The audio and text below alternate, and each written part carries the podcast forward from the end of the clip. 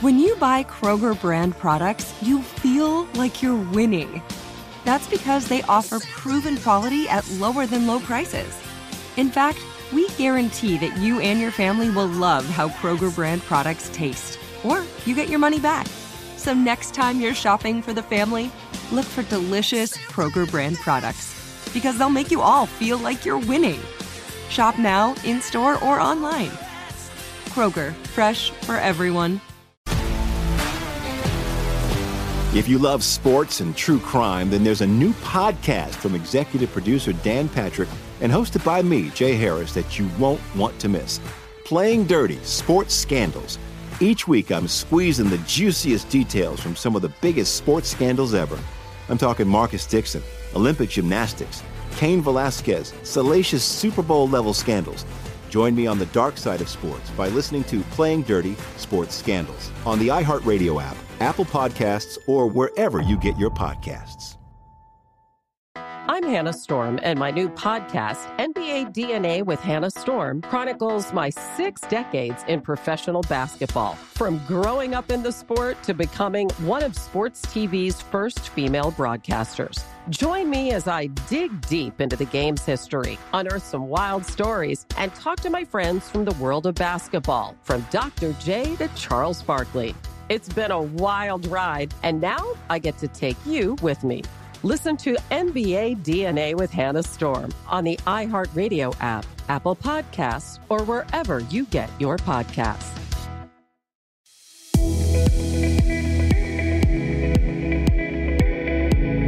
Hi, and welcome back to the Karol Markowicz Show on iHeartRadio. There's a meme my very literary teenage daughter likes. It describes different literature styles by nationality.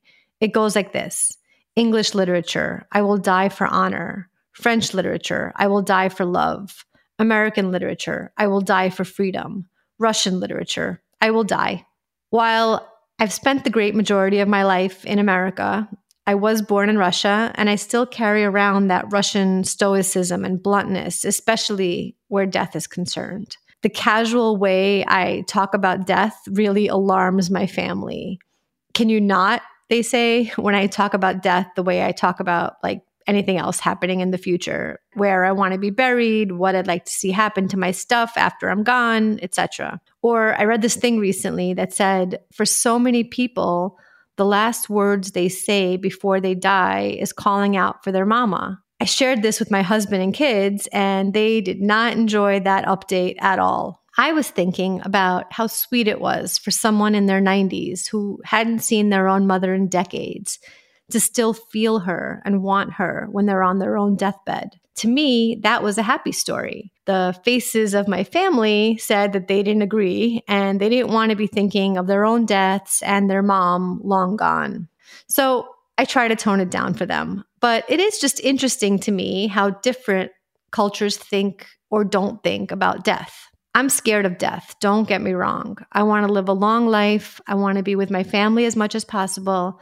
But to me, the whole point is having a limited amount of time on this earth so that we can really appreciate what we have. My son sometimes asks me these would you rather questions. And one of them recently was Would I prefer to be 20 years younger today or live till 300?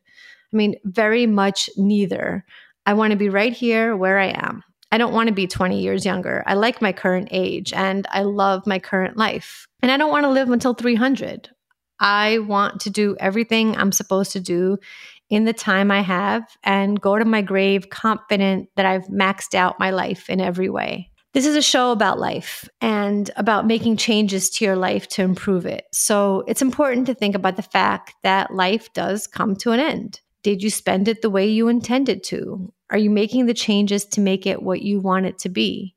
If we don't face the reality of death, that this all ends someday, what's our impetus to improve our lives today? As my kids get older, and the older two are coming up on 14 and 11 in a few weeks, and the youngest is eight, I'm trying to hold on to real moments with them as long as possible.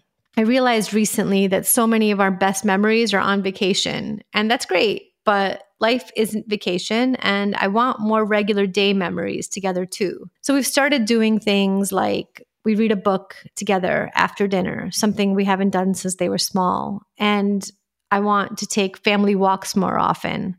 We live in Florida. The weather is usually perfect. We should enjoy it like we would on vacation. The idea that I will die someday propels me to live better. It makes me want to waste less of my time to focus on the things that matter to me and discard the rest. Death doesn't have to be scary.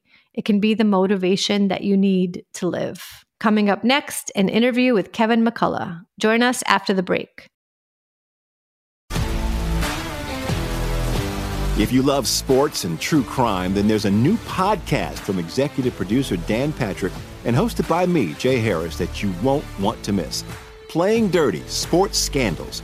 Each week, I'm squeezing the juiciest details from some of the biggest sports scandals ever. I'm talking Marcus Dixon, Olympic gymnastics, Cain Velasquez, salacious Super Bowl level scandals. Join me on the dark side of sports by listening to Playing Dirty Sports Scandals on the iHeartRadio app, Apple Podcasts, or wherever you get your podcasts. I'm Hannah Storm, and my podcast, NBA DNA with Hannah Storm, digs deep into the history of professional basketball, along with my own as one of the first female sportscasters. Now let's get you up to speed on what else happened around the NBA today. We talked to all sorts of people I interacted with, from Dr. J to Charles Barkley and recap iconic moments. Yes, he's got it. He, here he comes. We rock the baby to sleep and slam dunk. As well as some of the wild stories behind the scenes. We were like, what? What are we in for? The scoreboard crashes before we even tip a game off. Today, the NBA is a global sports and entertainment giant. Players are multimillionaires and cultural icons. Iguodala to Curry, back to Iguodala, up for the layup. Oh, blocked by James. LeBron James.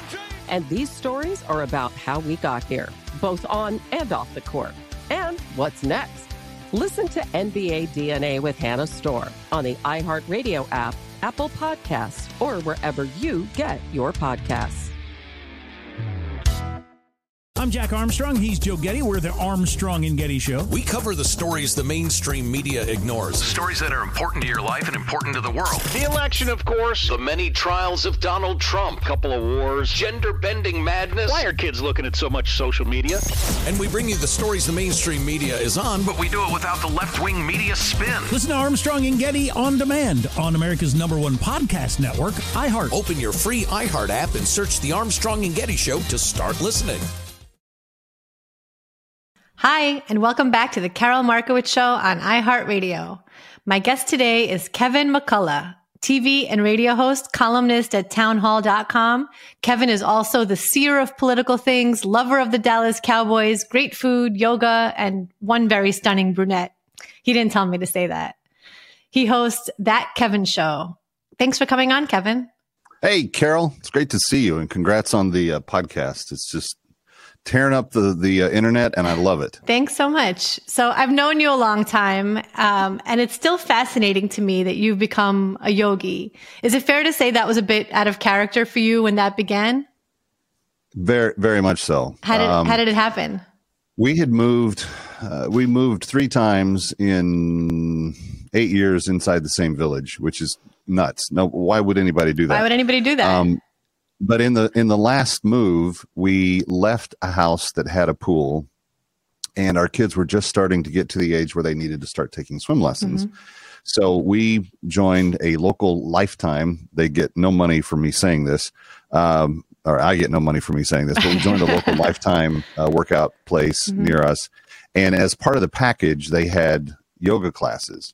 And the stunning brunette of which you spoke um, said to me, I think I want to try those because it's part of the basic package. And I said, okay. Uh, she was going, this was before pandemic. She, she went probably 15 or 16 weeks.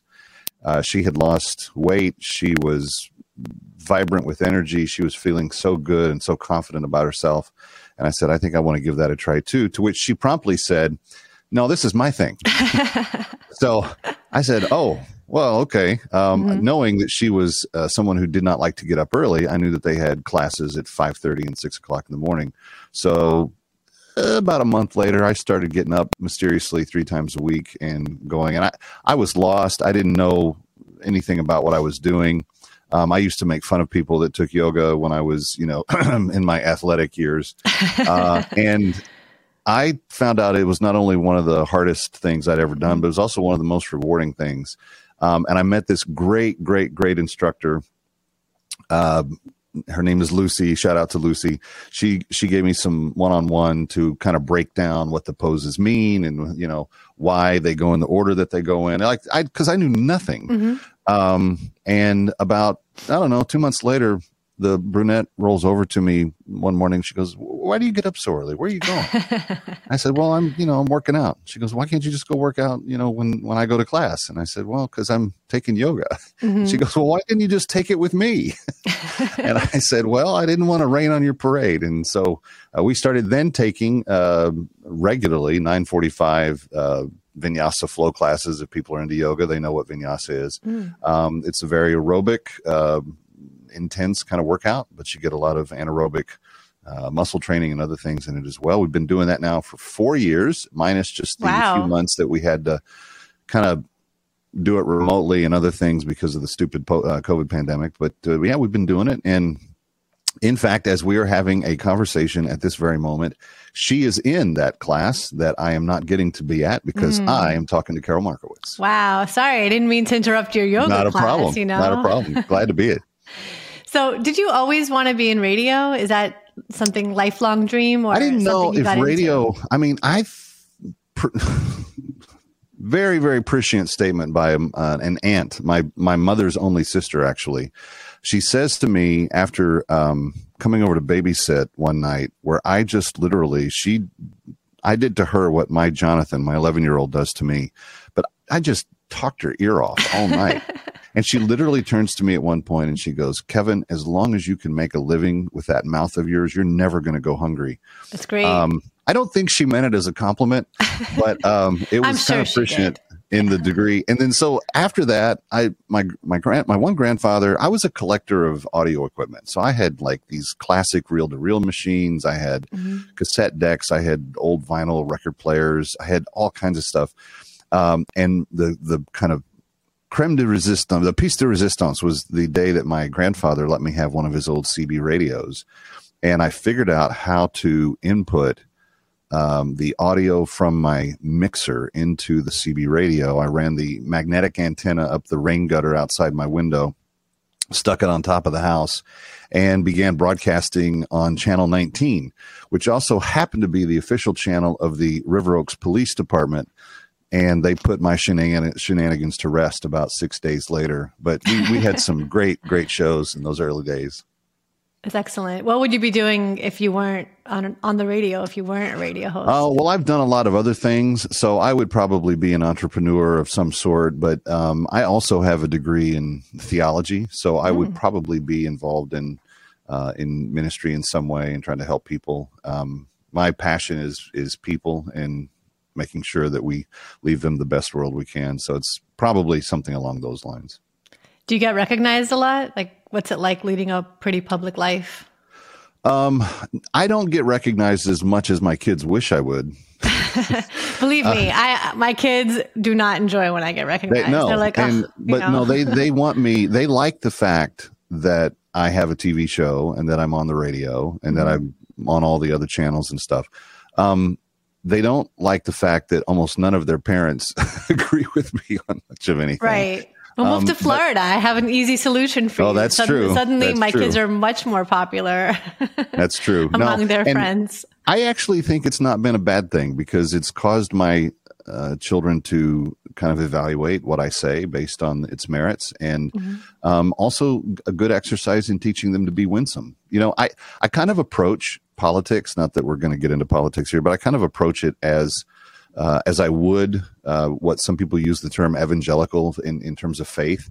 I want to be a positive advocate for what I mm-hmm. believe, and I want to win people to the ideas that I hold because I think the ideas really are good, and I think they really do make a difference. Um, so, in doing it winsome is not something that our side does sometimes very often. I d- I don't ever want to be questioning the number of of eggs that some pop star still has in her womb somewhere. It's not that that part of it's not going. To. We'll get into Taylor Swift. oh man, you didn't tell me we're talking Taylor. Okay. of course, we're talking Taylor. So, but do you worry about them, your kids getting like repercussions based on who you are? Like there was a recent Abigail Shrier had a, uh, wrote on her Substack recently that her daughter was cut from a soccer team in California because of who she is, because the the coach simply doesn't like Abigail. Um, I do worry about stuff like that. I I have not worried about that, but I've I've felt the the nasty side of this. I have an adopted son who's older than our biological kids, and when I was uh, living and working in Chicago before coming to the New York area, um, we were in the middle of some pretty um, pretty tumultuous constitutional questions at the time, and I was I was talking about them on the air a lot, and I got an email out of the blue from someone saying they knew uh, what school my child went to, and um, wow, you, you know what what entrance in the building he got dropped off at, and so forth. I took that seriously. I um, good, yeah. Reported it, got a restraining order in in place. Um, I I don't mess around with that stuff. I, I largely mm-hmm. don't make reference to my family members by name on the air. Um, mm-hmm. I know I just gave my 11 year old's name, but uh, sometimes I do that. But in in large measure, uh, I try to live as anonymously as I can. Will that have repercussions for them at some point? I hope not, because again, my goal is to engage in conversation that is meant to convince and meant to win. Um, right. Not to always shove away and push away. There are going to be unreasonable people that are going to say, "No, I just can't be around you because you just disgust me." Okay, mm-hmm. I don't have to hang out with them.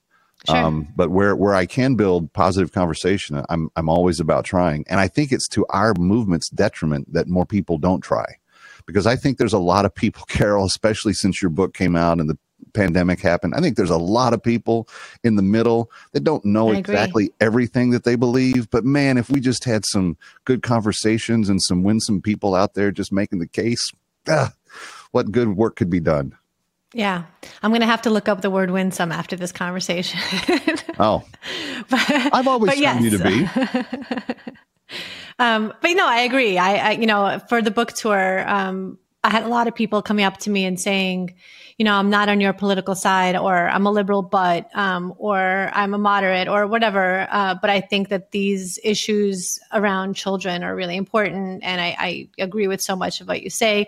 And the thing is, and this is something that like, I feel like doesn't get discussed enough. A lot of times you'll see people tweeting or, or writing, you know, I don't usually agree with blah, blah, blah, but who cares? Who cares if you usually agree with them or not? Just say it. Just say whatever it is. You don't need to qualify that normally you disagree with this person. Or the other one that I really like is I, I don't always agree with Kevin McCullough, but I don't always agree with anybody ever. Like I don't have anybody ever that I always agree with. That's crazy. And I, I think that people need to kind of dial back the idea that when you agree with somebody, you're signing up for their whole, yeah. you know, no, actually, package. I would be fine if nobody said used any labels ever. Like if the, I would be totally, totally down with people saying, I don't know if I'm a Democrat or a Republican or a progressive or a conservative, but mm-hmm. what I believe about the money I earn is that I should be able to keep as much of that as is necessary to provide sure. for my family. You right. take the 10 biggest issues. Should a nation defend itself? Should a nation protect its borders? Should mm-hmm. a nation uh, take the money from the people uh, that are working or let them keep as much of it as possible? Should we be kind to children? Should we be kind to seniors?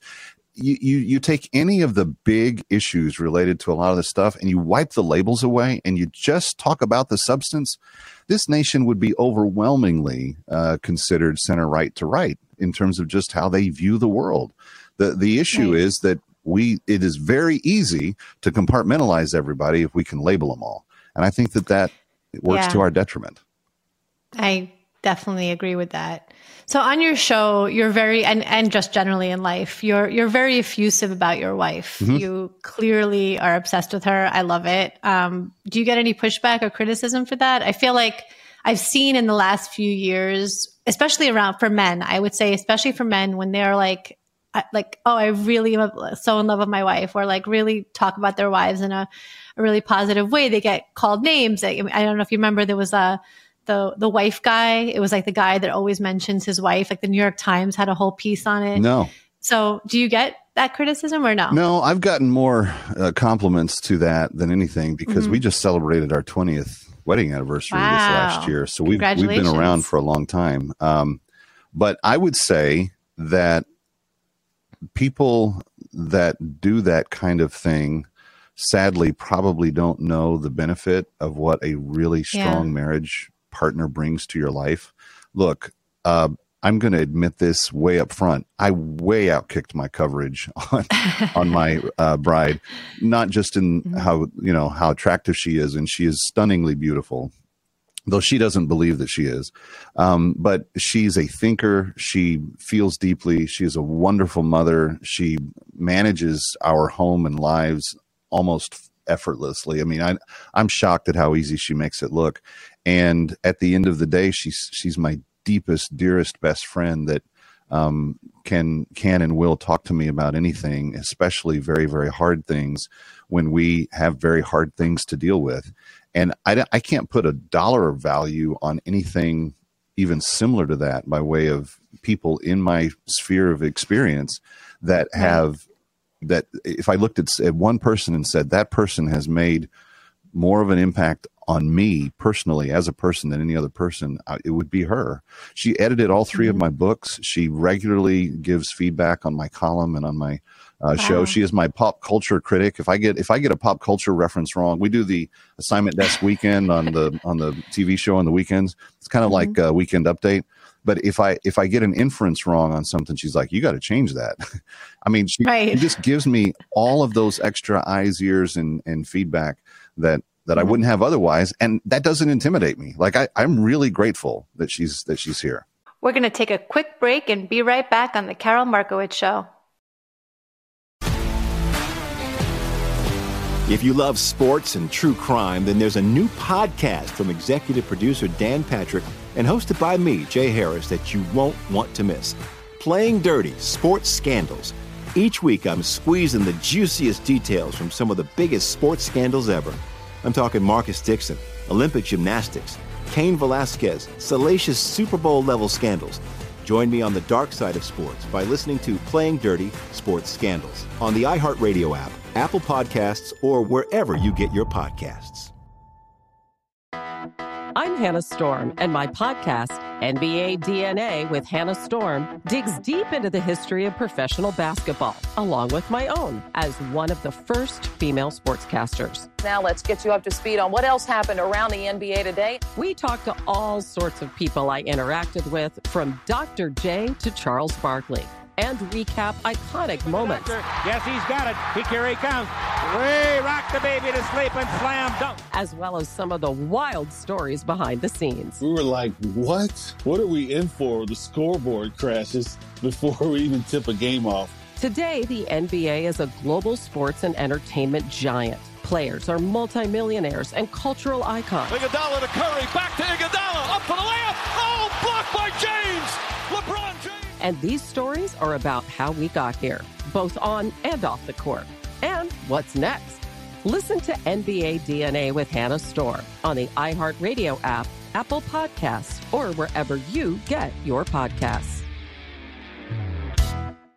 I'm Jack Armstrong. He's Joe Getty. We're the Armstrong and Getty Show. We cover the stories the mainstream media ignores. Stories that are important to your life and important to the world. The election, of course. The many trials of Donald Trump. Couple of wars. Gender bending madness. Why are kids looking at so much social media?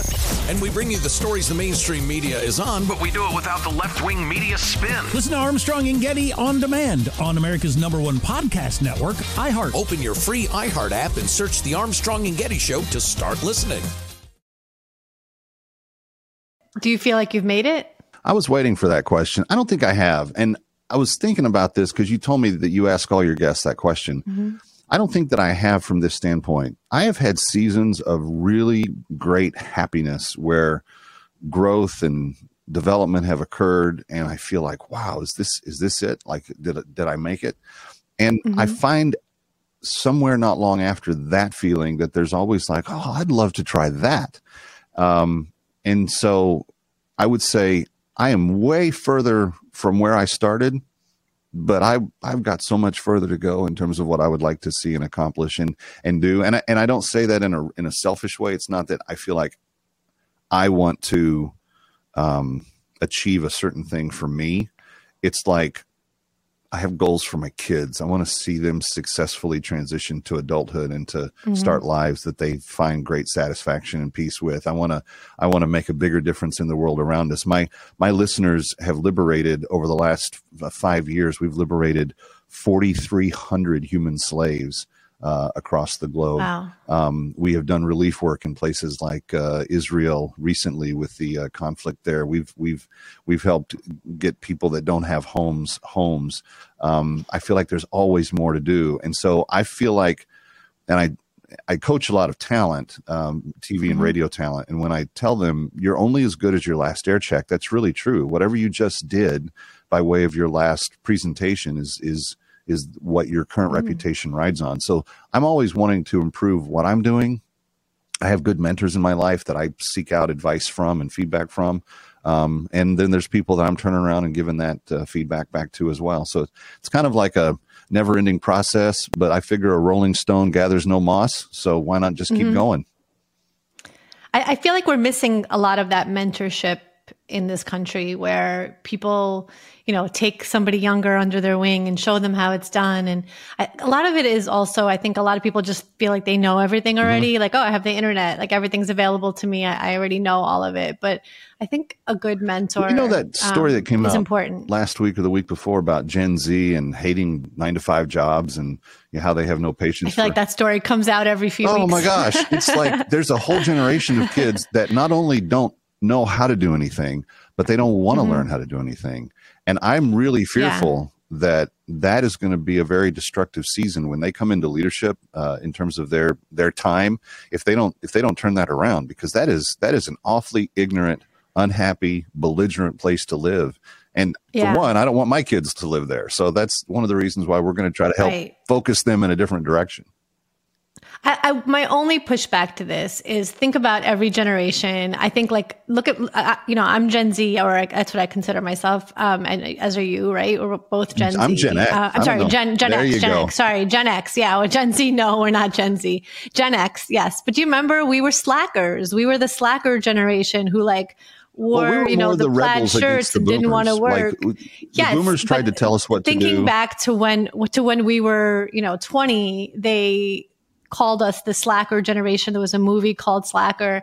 Um, and it, it i think every generation gets criticism. I remember thinking millennials were the laziest people in the universe. They were just always I, I remember the articles about them where it was like millennials just don't want to work.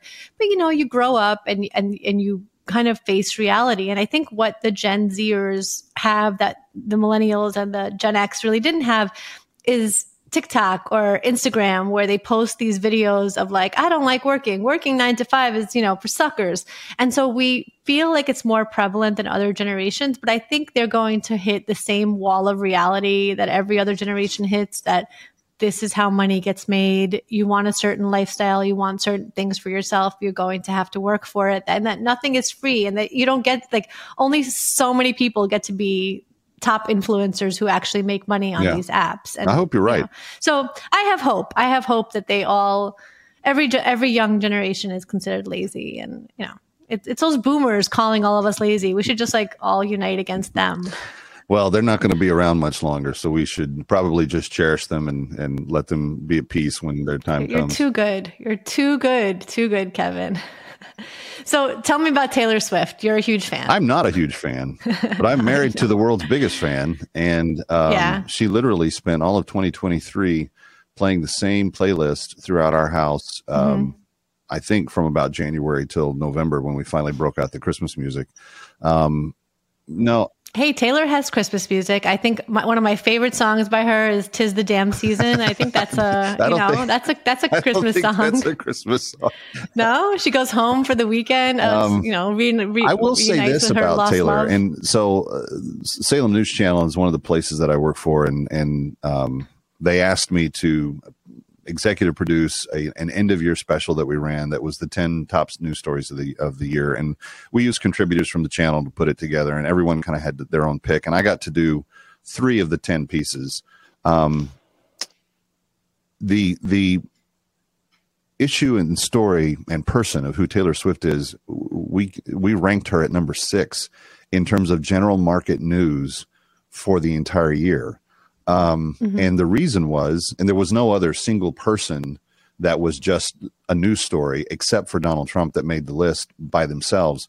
But she did because she produced more GDP than 50 nations on planet Earth last year. Right. She paid her Yeah. 16 semi truck drivers $100,000 bonuses for the extra hard work that they were putting in. She went out and had five simultaneous albums on the Billboard Top 100 chart uh, in the in the same calendar year. The only other person that's come close to that was Elvis Presley, who at his peak had two.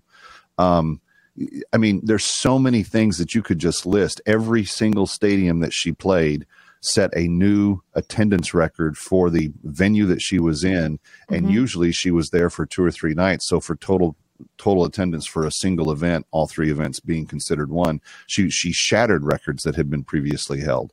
Um, there was Right. there was just nothing that she didn't touch that turned to gold, including when they came to her and they said, um, or when she she thought, well, you know, Eras tour went pretty well. Maybe we should make a movie of it.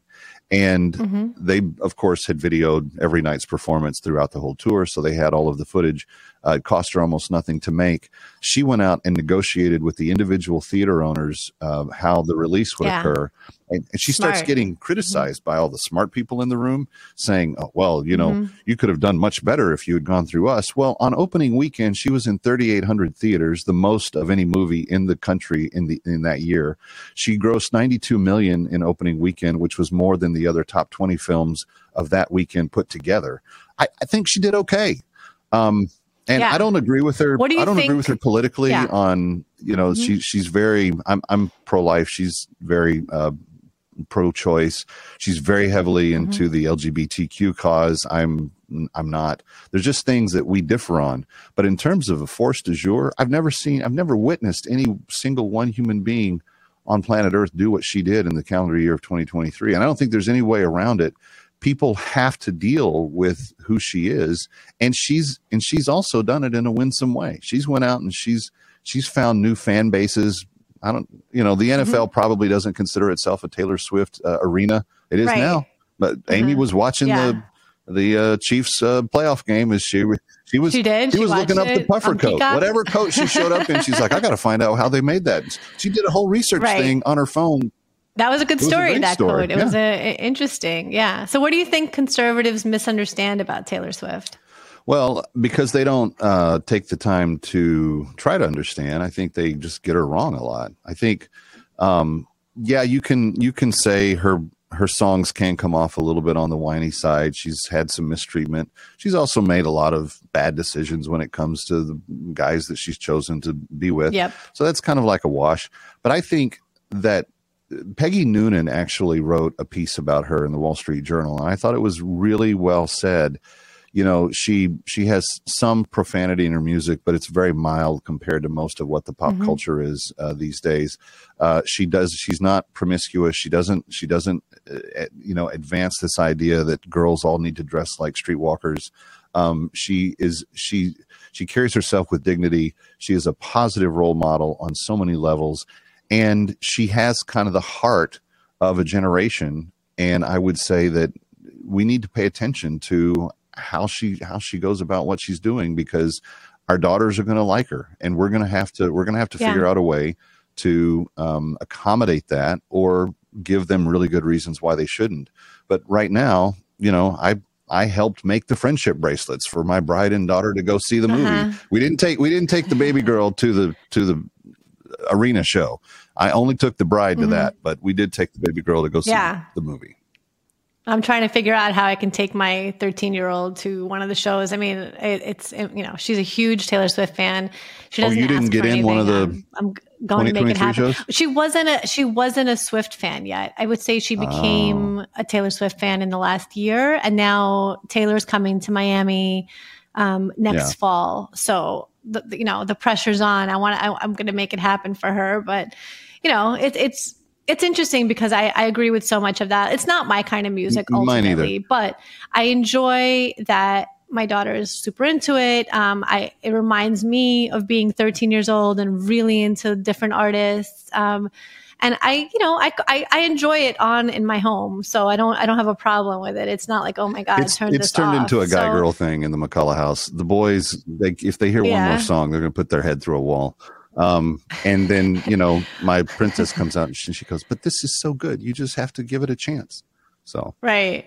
It's my, my youngest son is a Swiftie also. I mean, he does whatever his sister wants, but also the fact that she's dating Travis Kelce, they were on this so much earlier than the story broke. Like they knew this was coming, you know, I would say very early. Um, so he's been very into that. yeah, I think my my bride was actually um, texting your kids, telling them all the stuff because she she knew about the the friendship bracelet at MetLife before he said it on the podcast. Yeah. Like there was somehow it got out right there. right So. same yeah they're you know they're they're really into it so on a bigger topic what do you think is our largest cultural or societal problem in america and do you think This is solvable? the most difficult question that you told me you were going to ask. Um, it's funny because of the three questions it people vary really variate between what they think is the hardest one and this isn't always the hardest one for people well, I think I wanted I wanted you know. to answer it thoughtfully because it's Mhm. easy to just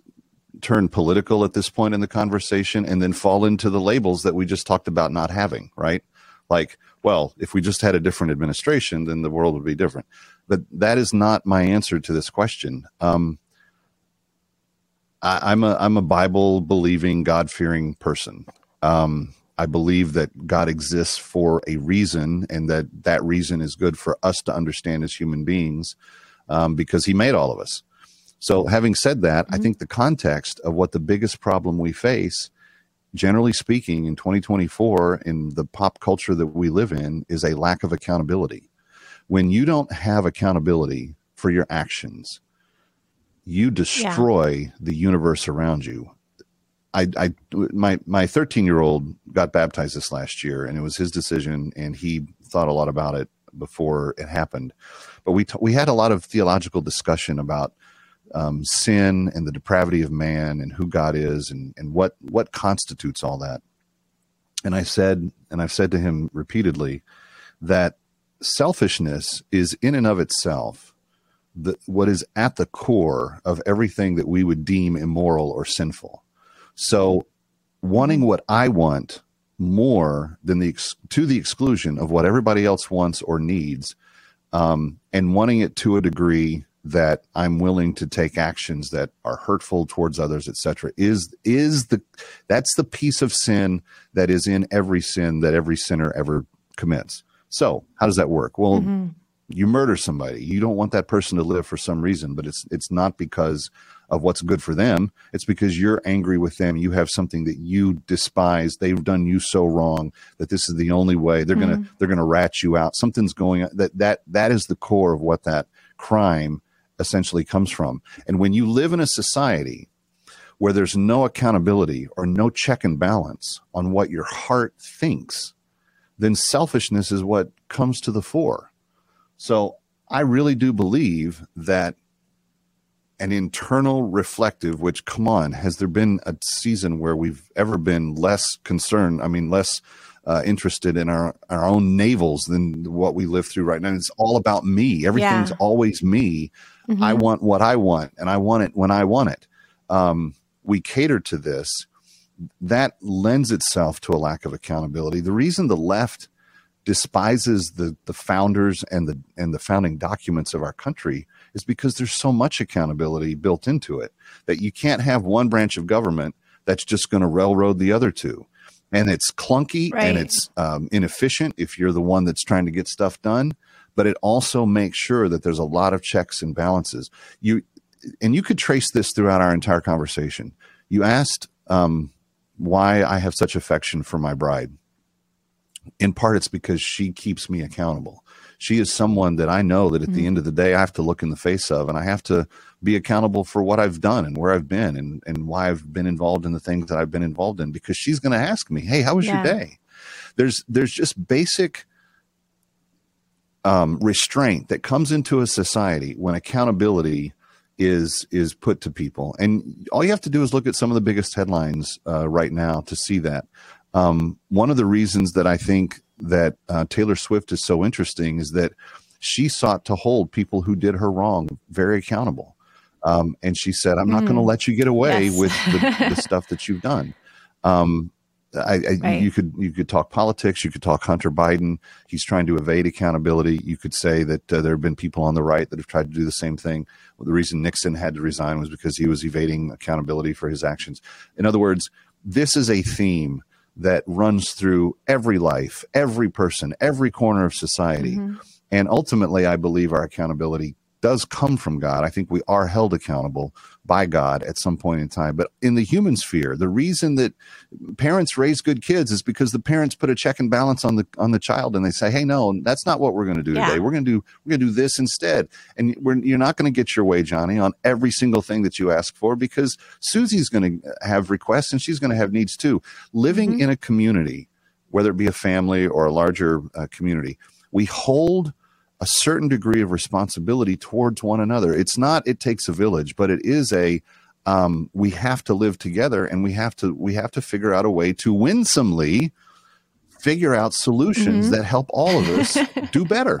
And sometimes that means saying no to somebody, and sometimes that means no.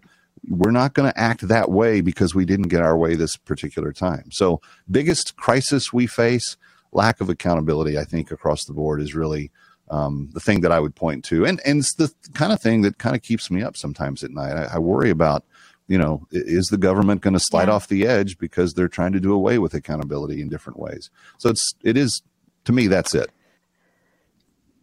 That was a very winsome answer that leads us very, very well to our last question. Um, end with your best tip for my listeners on how they can improve their lives.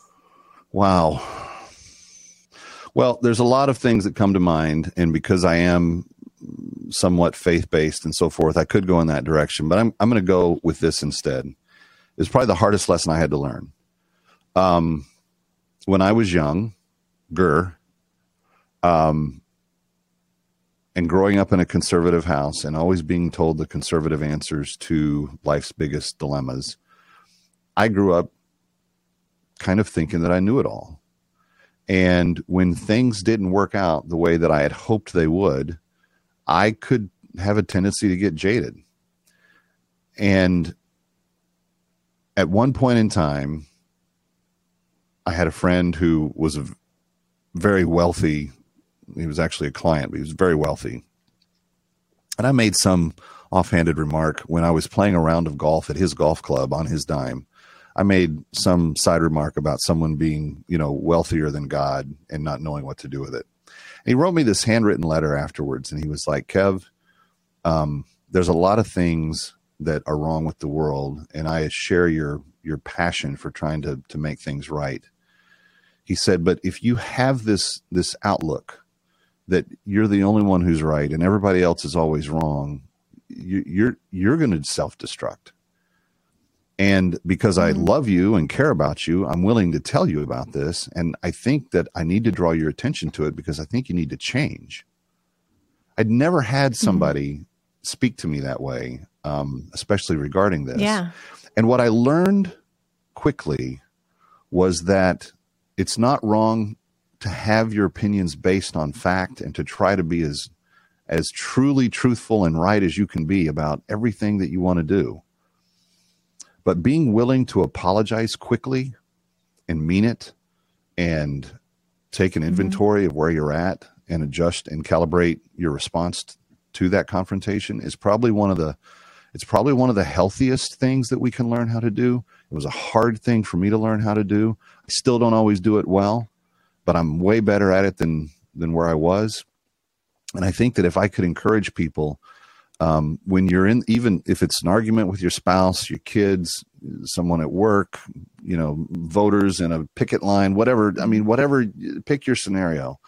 If someone's in your face and they're confronting you, if you can take the breath, listen to what they're having to say for any amount of truth, apply it. If it, if it, if it applies, apologize, build a bridge, try to go forward where you can. You're not always going to be able to. There are going to be relationships that break even if you apologize and try to make it right. But being humble enough to say, I'm sorry about stuff you get wrong and to do it quickly. Don't stretch it out and make it take four and a half hours to sit, you know, stooping in it all night Right. and, oh, well, tomorrow I'll deal with it. No, evaluate, do the assessment, apologize quickly, repair the relationship.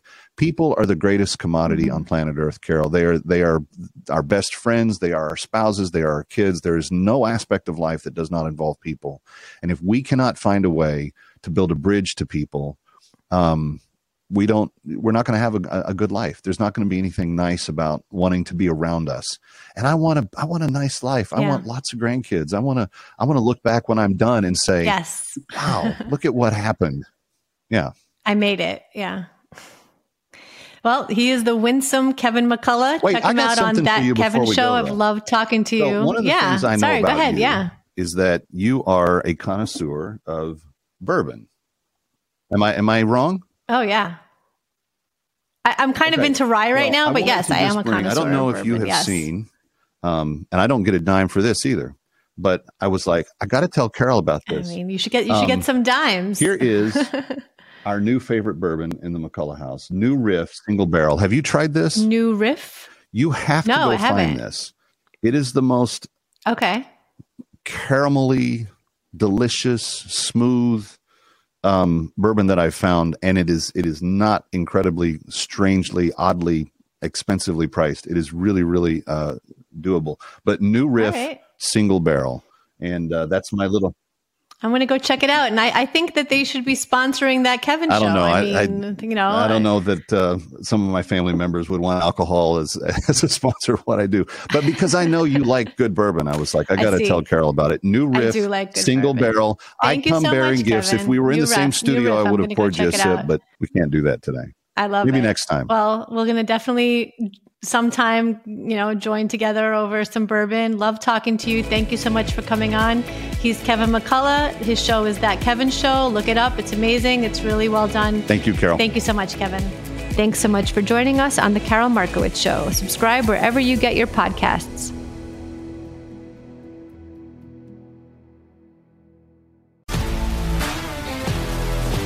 If you love sports and true crime, then there's a new podcast from executive producer Dan Patrick and hosted by me, Jay Harris, that you won't want to miss. Playing Dirty Sports Scandals. Each week, I'm squeezing the juiciest details from some of the biggest sports scandals ever. I'm talking Marcus Dixon, Olympic gymnastics, Cain Velasquez, salacious Super Bowl level scandals. Join me on the dark side of sports by listening to Playing Dirty Sports Scandals on the iHeartRadio app, Apple Podcasts, or wherever you get your podcasts. Hannah Storm, and my new podcast, NBA DNA with Hannah Storm, chronicles my six decades in professional basketball. From growing up in the sport to becoming one of sports TV's first female broadcasters. Join me as I dig deep into the game's history, unearth some wild stories, and talk to my friends from the world of basketball, from Dr. J to Charles Barkley. It's been a wild ride, and now I get to take you with me. Listen to NBA DNA with Hannah Storm on the iHeartRadio app, Apple Podcasts, or wherever you get your podcasts.